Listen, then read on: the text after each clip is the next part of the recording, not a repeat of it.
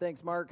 Uh, it's fun to have you here because I really, honestly, I'm not sure I would be here if it weren't for you and Tony and a bunch of those guys uh, on the forum. Uh, and uh, uh, when we lived in Cedar Rapids, we started this citywide young adult ministry uh, that were, you know, reaching young adults from lots of different churches and people who weren't part of a church. And a bunch of those guys, when I finally said, you know, we were going to be planting a church, they're like, it's about time. We all knew uh, that. So eventually, God got me here. Well, in November of 2013, uh, Despicable Me 2 hit theaters. It became a hit, much like the first uh, version. Uh, Despicable Me 2 made $970 million at the box office. All right, so raving hit. However, there was something that came out of the movie that became even more popular. Now, I'm not talking about the minions, I'm talking about this song. Clap along if you feel like a room without a roof. Clap along if you feel like happiness is the truth. Clap along if you know what happiness is to you. Clap along if you feel like that's what you want to do. All right, so you were either in a coma or not born yet if you didn't hear that song. All right, this song was everywhere, and I mean literally everywhere. This song in 2014 became not only the number one song in America, but also in the UK, Canada, Ireland, New Zealand, and 19 other countries. th- this song was everywhere. And I was just out of curiosity. I went on Spotify. Turns out this song is on two albums. It's on the Despicable Me uh, 2 uh, soundtrack, but then Pharrell put out his own album and he included it on there as well. Just the version that's on his album has over a billion streams on Spotify. Over on YouTube, the, where I took that little clip from, that video has over a billion views. And that's just only one version there are other versions of the song in video form. In fact, there was this whole movement where nations would play this soundtrack showing their people dancing. Right? So we started playing songs. Some of you started dancing. You couldn't help it. The posts were back there doing a choreography. Right? There's something about this song. Why do you think this song tapped such a nerve? I, some people would argue, well, Aaron, it's just that infectious beat. You know, like you just you just can't help but start moving. Some people say, well, it's just that light, airy, poppy feeling. Or, or it's the subject matter, singing about being happy.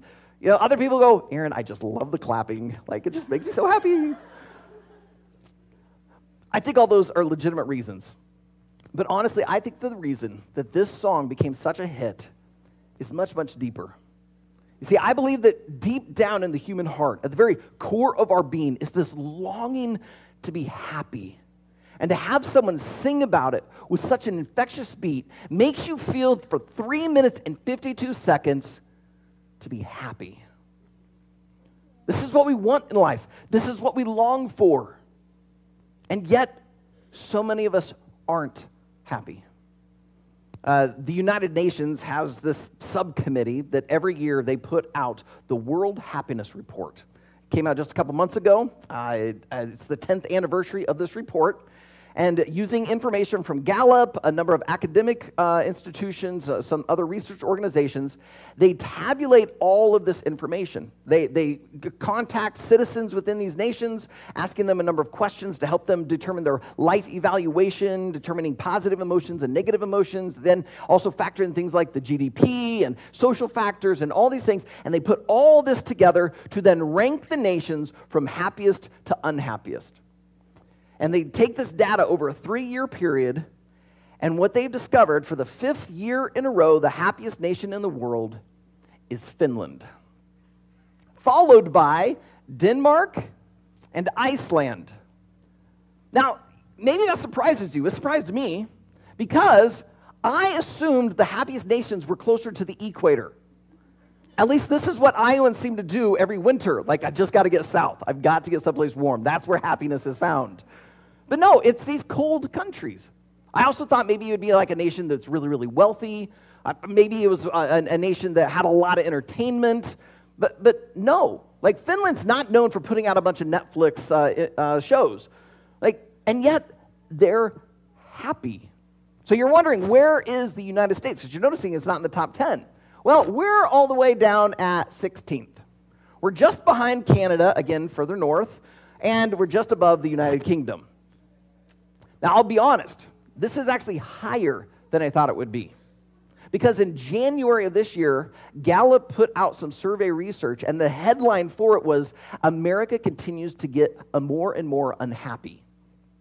Their data showed that 30% of Americans are unsatisfied with life overall. Now, you may be looking at that going, Aaron, only 30%. That means 70% are happy. Oh, yeah, kind of. Because it, it turns out, uh, Salem, if you'd pop up that next chart, nope, next one.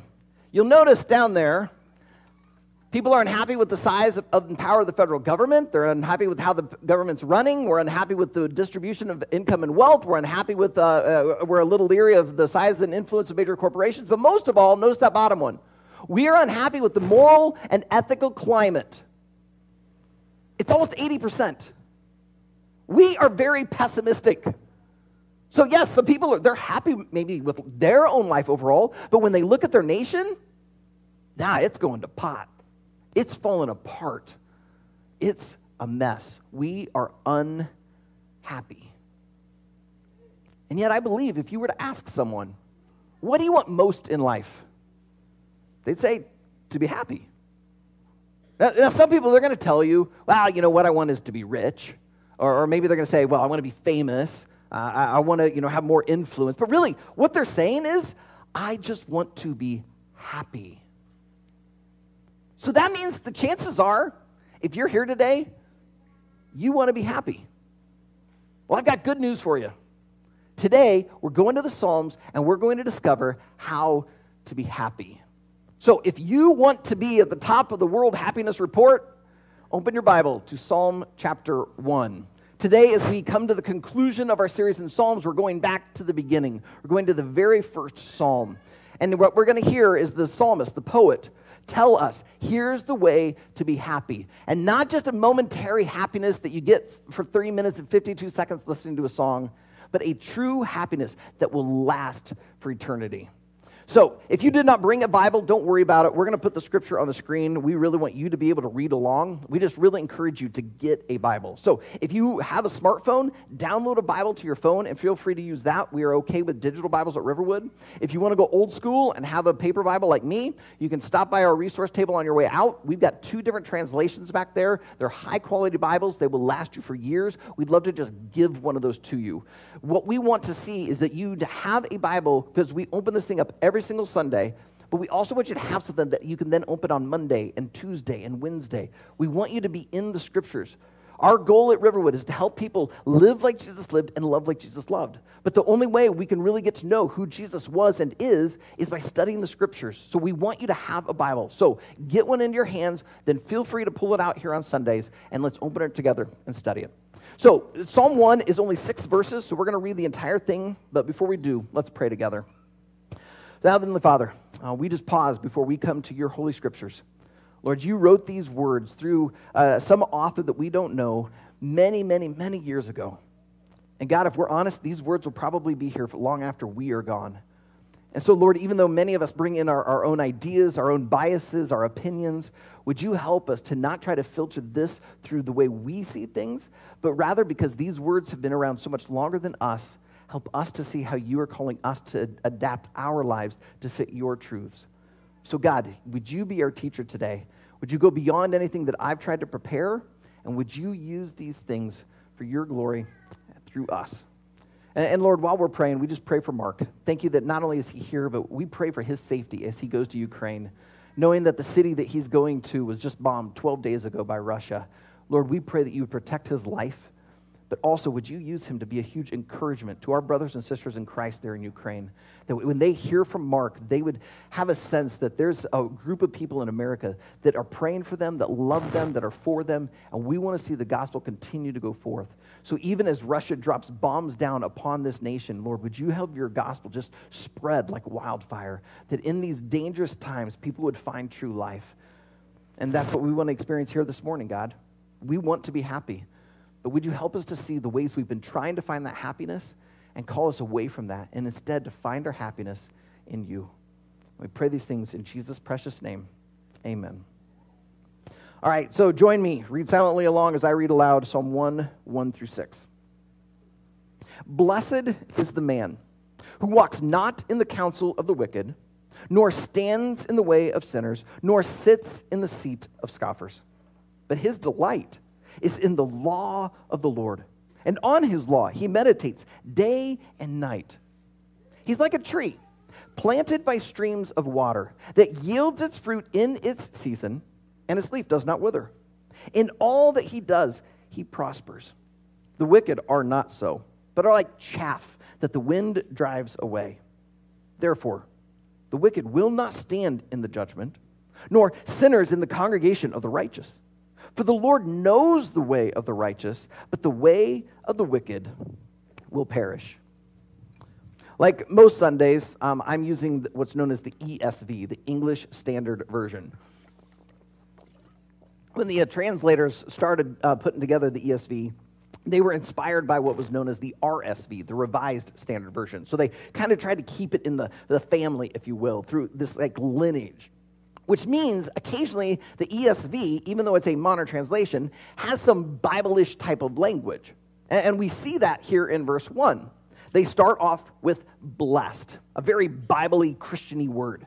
RSV uses blessed, New American Standard uses, uses blessed, even the best-selling NIV, New International Version, uses the word blessed. So this is not a wrong word. It's, it's, it's a very correct word. However, I think it causes some of us to miss some of its nuance. It turns out that the Hebrew word ashrei can be, be translated happy. Now you see why a certain song came to my head for today. It means happy. That's why some translations have happy is the man. However, I also learned that that word ashrei, it, in this context, it's plural. So we're not just talking like, oh, happy is the man for three minutes and 52 seconds listening to a song. Happy is the man who enjoys a piece of chocolate or ice cream. Happy is the man, you know, it's not this temporary thing. It's like happiness upon happiness, joy upon joy. That's why one translation I saw says, oh, the joys of the man.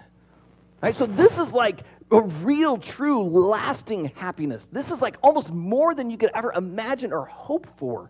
This is a true happiness. What we see down in verse 6 is the author tells us there's one way to this happiness. He's going to call that the way of the righteous. But then he warns us that there's another path, a path that actually leads to unhappiness, and he's going to call that the way of the wicked.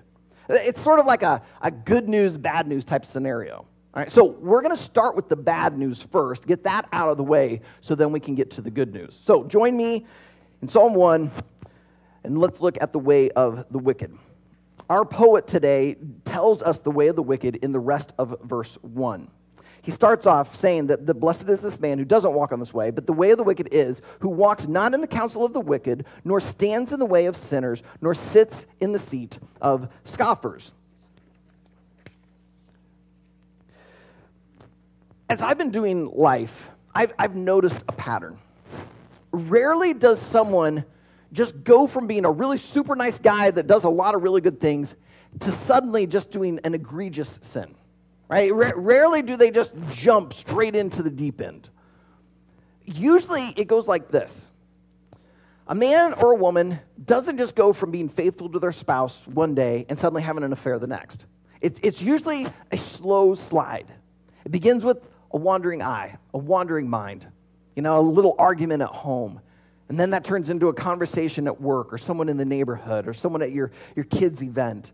And, and, that conversation leads to a little more, and then there's like secret texting going on, and soon you start sharing things with this other person more than with your spouse. And pretty soon you're emotionally investing in this other person to the point that you eventually realize that the only way you're going to be happy is if you're in the arms of this other person. It, it didn't happen overnight, it's this slow slide. But, but this slow slide in, on the way of the wicked, it's not just in relationships. Like you hear about companies where someone embezzled a bunch of money. They didn't try to embezzle $2 million overnight. It was this slow slide, a little bit here, a little bit there, got bigger, more, more. It's the same with substance abuse, Same with people who struggle with lying. Like you start really, really small, but it just continues to get worse. It's not to the jump into the deep end. It's starting in the shallow waters, and you slowly wade and get yourself deeper until you reach the place where you're drowning. If you noticed in verse 6, he said that the way of the wicked will perish. So, Aaron, if the way of the wicked is so dangerous, why does anyone do it? Because it looks like a shortcut to happiness. It looks like the quickest way to get there. Because the embezzler thinks more money will make them happier. The, the consistent liar thinks that building this false reputation will make people more impressed with them and they'll be happier. If they just have this other person, they will be happier. But what, what he's trying to warn us is it looks like a shortcut to happiness, but it actually leads to death. Everything will be gone.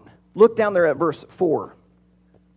He says there in verse 4 that the wicked are like chaff that blows away in the wind. All right, it, it- do you- know what chaff is?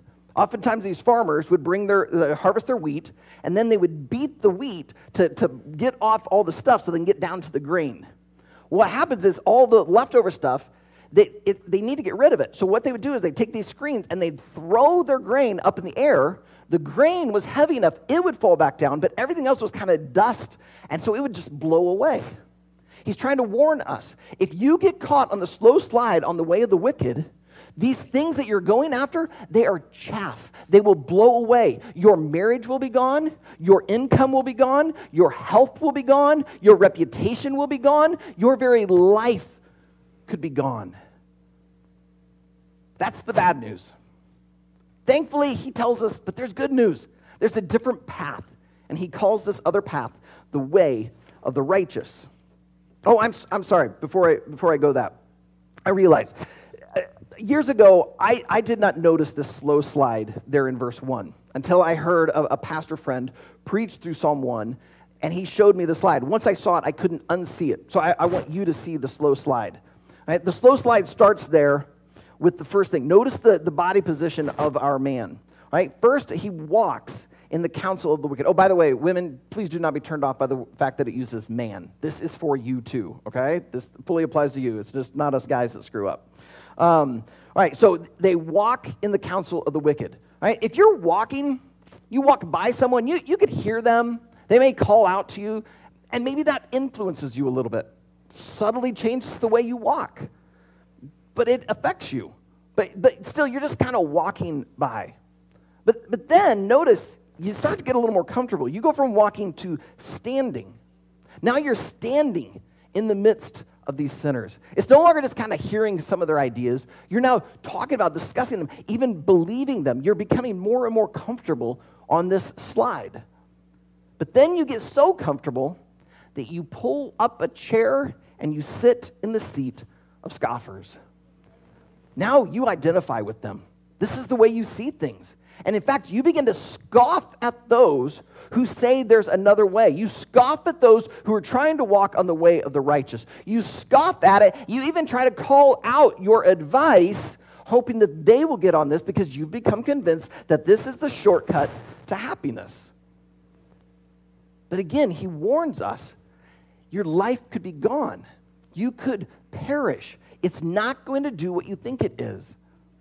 If you've ever been on a boat out in the middle of the ocean and suddenly you run out of water, everything around you looks really, really good. You want to drink it, but the salt in that will continue to dehydrate you and slowly kill you. That's what he's warning you about. To give into the way of the wicked will slowly kill you. It will drag you down to the deep end to where you will drown. And he wants to spare you from that because he knows it ultimately leads to unhappiness. All right, so now, as we started before, now let's move to the good news the way of the righteous. Our uh, song composer today tells us in his song lyrics what this way looks like. It's verse 3. He is like a tree planted by streams of water that yields its fruit in its season, and its leaf does not wither. In all that he does, he prospers. Notice how the poet has contrasted the way of the wicked with the way of the righteous. The way of the wicked is that slow slide. But now, the person on the way of the righteous, they stand firm.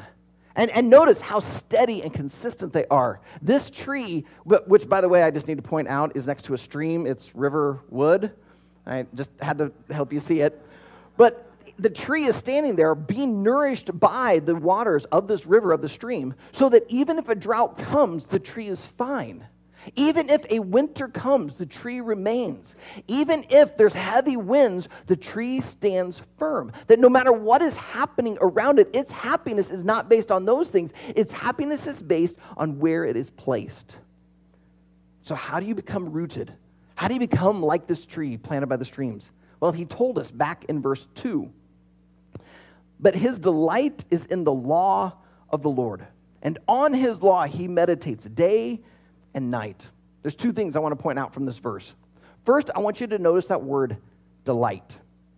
Now, don't falsely assume that, oh, to be on the way of the, the righteous is to delight. No, the person on the way of the wicked also delights.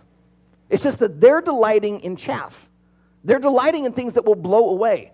They're delighting in power and money and sex and fame. All these things they think that are going to make them happy, but they can all be taken away. And it leads them to unhappiness. So, in other words, the person that's on the way of the righteous has had a change in what they delight in. They delight in something different. And he says that, the, that this person on the way delights in the law of the Lord. Now, some of you who maybe you know your Bible well, you see that law of the Lord, you may think, oh, this is the Mosaic law. God gave the Jewish people a law through Moses to help them get established as a nation. That's part of this, but that's not the totality. This law of the Lord could also be translated the instruction of the Lord. Basically, anything and everything that God has given you, that's what He wants for you. God desires for you to be happy. He's given you these things. He just has put them in place to protect you, to guide you, to lead you. He wants you happy, but He says, here's how to do it it's through my instruction. And when you begin to delight in it, that leads to the second thing I want to point out. It leads you to meditate. Notice the second phrase there that he, uh, and on his law, he meditates day and night. When I was a kid, this sounded so awful, laborious. Like I have to read the Bible like all the time. And yet, have you ever been romantically interested in someone else? Like you meditate on how to spend time with them, when to communicate. First thing you wake up, you're thinking about them because whatever you delight in, that is what you're going to meditate on. You're going to ponder. You're going to think about this. So if you delight in God, if you delight in His law, man, you're not going to be able to help it. You're going to meditate on it day and night. Like it's just going to come natural because this is what you treasure. But I also need to point out that the word meditate here doesn't just mean to think and ponder. Right? The, the people on the way of the wicked, they also meditate on these things. They think and ponder, but they don't just think about, you know, I wonder how I could get millions of dollars. They don't just simply dream, they figure out the shortcut, the way to try to get it. They don't care who they trample upon, but their meditation leads to action. I think it's the same thing here. If you're going to meditate upon the law of the Lord, it should lead to action. It's not just a thinking and pondering, it's an actual doing one of the ancient church fathers, um, a guy by the name of Hilary of Poitiers. Yes, his name was Hilary. As a guy with a girl's first name, I like this dude. Uh, he wrote this in his commentary on Psalm 1 2. Meditation in the law does not lie in reading its words, but in pious performance of its injunctions, not in a mere perusal of the books and writings but in a practical meditation and exercise in their respective contents, and in a fulfillment of the law by the works we do by night and day, as the apostle says, whether you eat or drink or whatever you do, do all to the glory of God. So, do you want to be happy? The psalmist would say, Don't get caught up by the lies of the way of the wicked. Don't get caught on that slow slide that's going to lie to you saying, This is where happiness is going to be found. Turn away from the chaff and instead become a tree. Delight in the law of the Lord, get on the way of the righteous, and you will find a happiness that goes so much deeper and lasts so much longer than anything you could have imagined. Now, if we ended the sermon right there, I think many of you would walk out encouraged, damn, that, that was great. Let's go. Psalm 1. I love it. And yet I've just set you up for failure. Because it turns out that you and I can't just uphold the law of the Lord. We don't just always delight in it. Some of you, you'd leave here, you'd make it a day. Maybe some of you, you're going to be better than me, and you're going to go a week or a month. Maybe you make it a whole year. You're to say, I, am giving up those substances. I'm giving up that bad relationship. I'm giving up my, my secret sin. I'm, I'm giving it up. But then there's going to come a day, a moment where you're so worn out, you're so tired, you're so frustrated, you're back on the slide. And suddenly you're going to be drinking it again, logging back onto that site, talking to that person, engaging in whatever. So, just like the psalmist had some bad news and good news for us, we need to take a moment and look at some bad news followed by some good news. So, the bad news is you and I can't do this on our own. And that's exactly what the scriptures say. And in fact, God even says this in the Psalms. Over in Psalm 14, through David, God says to us, The Lord looks down from heaven on the children of man. So God is in heaven, He's looking down upon us humans to see if there are any who understand. Okay, what is it we're supposed to understand? Who seek after God. Ah, okay, so God is in heaven looking for humans who are searching for Him. Because God, the creator of life, who put his image in us, knows how life should be lived. So he wants us to seek after him, because if we seek after him, we'll be happy. So God's looking from heaven. He looks at us, and what does he find? They have all turned aside. Together, they have become corrupt. There is none who does good, not even one. Man, aren't you glad you came to church today? Like, okay, maybe Aaron, maybe David was just having a really bad day. All right, or maybe God wrote this, you know, through David, you know, during one of his grumpy seasons. You know, God's kind of grumpy in the Old Testament. But wait till you get to the New Testament. God would not write something like this, right? Uh, uh unfortunately, no. This teaching is all throughout the scriptures. These words are repeated again in Psalm 53. Then the Apostle Paul quotes them in the New Testament in Romans chapter 3. And we see this same idea in the sinfulness of man in Galatians 3 and Ephesians 2 and James 2 and Titus 3. I mean, like it's dripping through all of the scriptures. It is an uncomfortable doctrinal truth. We are sinful, and so therefore we cannot uphold the law of the Lord. Now, you may want to push back. A lot of people push back against this idea. And I don't blame you for pushing back. There's a part of me that wants to push back. It, it, Paul writes about this in Romans chapter 7. Here's how he describes his journey of trying to be on the way of the, the righteous versus the way of the wicked. He says, For I do not understand my own actions. For I do not do what I want, but I do the very thing I hate. So, in other words, I want to be on the way of the righteous, but I don't do those things. Instead, I do the very things on the way of the wicked, which is where I don't want to be. He goes on. Now, if I do what I do not want, I agree with the law that it is good. So now it is no longer I who do it, but sin that dwells within me. For I know that nothing good dwells in me, that is in my flesh. So now, hear this. For I have the desire to do what is right, but not the ability to carry it out. For I do not do the good I want, but the evil I do not want is what I keep on doing. When I was younger, reading these words, I thought Paul was a little schizophrenic. And now that I'm older, I realize he's exactly right because it describes exactly how I've lived. But, Aaron, doesn't intention matter? Like Paul wants to do the right thing. If God is so loving, why would he punish us if we do the wrong thing? Because, like, we intended to do the right thing, and yet it's like he's throwing the book at us. This past week on Twitter, I stumbled onto a story out of Tucson, Arizona. A uh, 30, uh, sorry, a 60 year old woman uh, was on her way leaving Walmart when suddenly two security guards came up, grabbed her cart, and said, Follow us. Took her to a back room, basically like an interrogation type room, where they told her, We are having you arrested for shoplifting. She was stunned. Like, I, I wasn't shoplifting.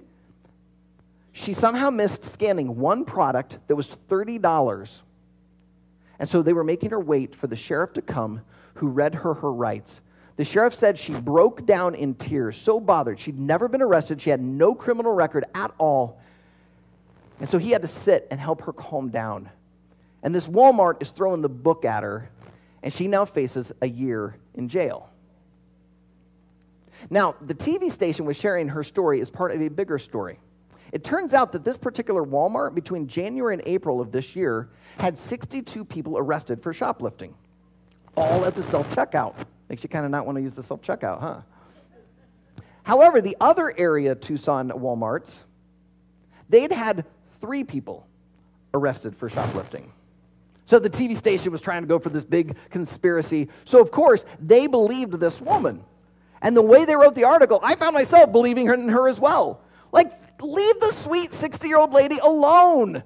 Like, she's innocent. She, she, she'll pay the $30. Why are you spending thousands of dollars to litigate her, to ruin her life, to have her in jail? How could you do this? That's how a lot of people view God. They think, but God, I, I was trying to be good. I wanted to do the good intentions. I don't want to be on the way of the wicked. I don't want to do those things. I want to be on the righteous path. Can't you see that? Why are you throwing the book at me? But where my complaint falls short is that our sin is not against an imperfect Walmart employing imperfect people. Our sin is against an absolutely perfect God. And it isn't that God wants to throw the book at us, wants us to see us go to hell, wants to see us separated from Him. It's just that He is so perfect, He cannot allow any imperfection to come into His midst. It's like He's a pure white screen, and He can't even let the single, simplest little dot come upon it. That's why James, the brother of Jesus, in James chapter 2, said, For whoever keeps the whole law, but fails in one point has become guilty of it all. This is why you and I cannot just make a decision to jump onto the way of the righteous. We can try, we can want to, but we'll fail. But as I said, this is a bad news, good news scenario. Thankfully, the bad news is not the end. There is good news. And that good news has a name. His name is Jesus. Throughout this series in the Psalms, we've been seeing how these Psalms are either about Jesus, how they point to Jesus, or they are fulfilled by Jesus. And Psalm 1 is no different. You and I may not be able to fully live out delighting in God's law, meditating on it day and night, doing everything right, but Jesus did. Jesus is the only human to have ever lived who never sinned. When, when the author of this was writing this, Jesus had not come to earth yet. But if he wrote it now, he'd say, God could look, up, uh, look down from heaven, look down upon the people, and he would not find one righteous except Christ. And now, here's where the good news comes. It's called, many theologians call it the great exchange. God is willing to exchange our sinfulness. He takes us and all of our wickedness and gives us his righteousness. It's like our ticket to get onto the way of the righteous. He shrouds us and covers us in his righteousness so that when God looks from heaven down upon us, he does not see our sin, he sees Christ. You are washed in the eyes of God. You are forgiven. You are wiped clean. And now, because of Jesus, you can delight in Him. You can delight in this gospel. And you find yourself getting planted by the stream of the gospel. Jesus is what waters and nourishes you. And so, no matter what is happening around you, no matter what kind of wind is blowing, you stand firm. And the things in your life that, that are chaff, those will be blown away, but you remain. That is happiness. And that is what God wants for you, and it's what I want for you. So please, please, please, please, do not walk out of here. Do not log off just thinking, I'm just going to go do better. I'm just, I, I can do this. I don't want to see you fail. I don't want to see those things in your life blown away. I want to see you remain. So instead, delight in Jesus. Come to him. Celebrate what he did for you through a cross and an empty tomb. Give your life fully to Him. So if, if you're here today and you've never put your faith into Jesus, I invite you, make today your spiritual birthday. Let today be the day that you say, Jesus, you died on a cross for my sin. You now invite me onto the way of the righteous. I want to follow you. Many people, at that moment, they confess their sin. They admit, I'm on the way of the wicked. And then they put their faith in Jesus, and He brings them onto the way of the righteous. And He will begin to slowly change you from the inside out, changing what you delight in, so that as you delight in Him, you will find true happiness. Some of you, you know Jesus and yet you have been walking more on the way of the wicked than on the way of the righteous. This is a great time for you to just enter into confession, to confess that, and to continue to give your life to Christ. And those of you that know Jesus, may this just be a moment to celebrate and worship Him. So, if, if you would, Salem, would you just drop the lights? Let's just take a moment in prayer, and then we'll go into our time of communion. Heavenly Father, right now, we bow before you. Some of us here, right now, we are confessing that we've been more attracted to the way of the wicked. We've been wanting that shortcut to happiness. We've been chasing the things of this world, and yet it's like salt water that's making us dry. It's like chaff that's just going to blow away. So, God, we need our eyesight purified. We need to see the things that truly matter. And so, right now, God, would you hear the confessions of these people? For those that are putting their faith for you, in you for the first time, would you hear their prayer? for the person that is confessing their hidden sin, would you hear their prayer? The, the, the person who's, who's wanting just more of you, would you hear their prayer? So, God, right now, hear us as we pray to you.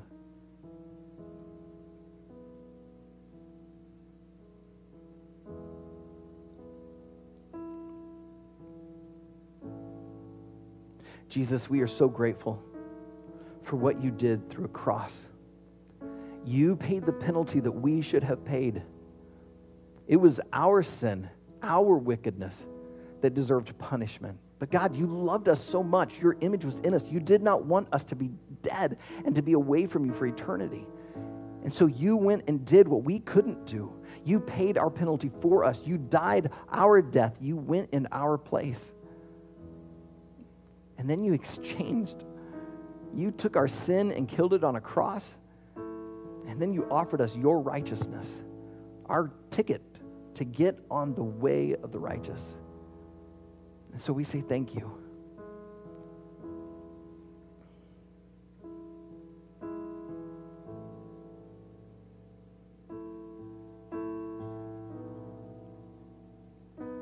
so, Heavenly Father, because of who you are, what you've done through Jesus, we come to you, giving you ourselves, giving you all of us.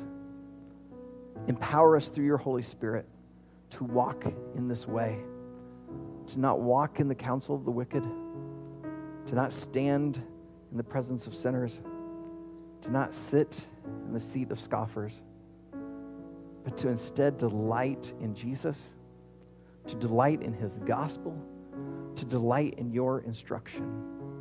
Father, our world is trying to get us off of this way of the righteous. They're trying to tell us where our happiness will be found. Would you help us to believe you, to trust you? Because our world is constantly changing the parameters of what happiness looks like. But you've written these words way before our current culture was in place, way before any of us breathed our first breath. And these words will remain after we have breathed our last. So, God, as we asked in the very beginning, we ask here at the end, would you help us to change our lives to fit what you call us to? And note, by doing so, we would experience great joy as you are glorified in us and through us. And it's in Jesus' name we pray. Amen.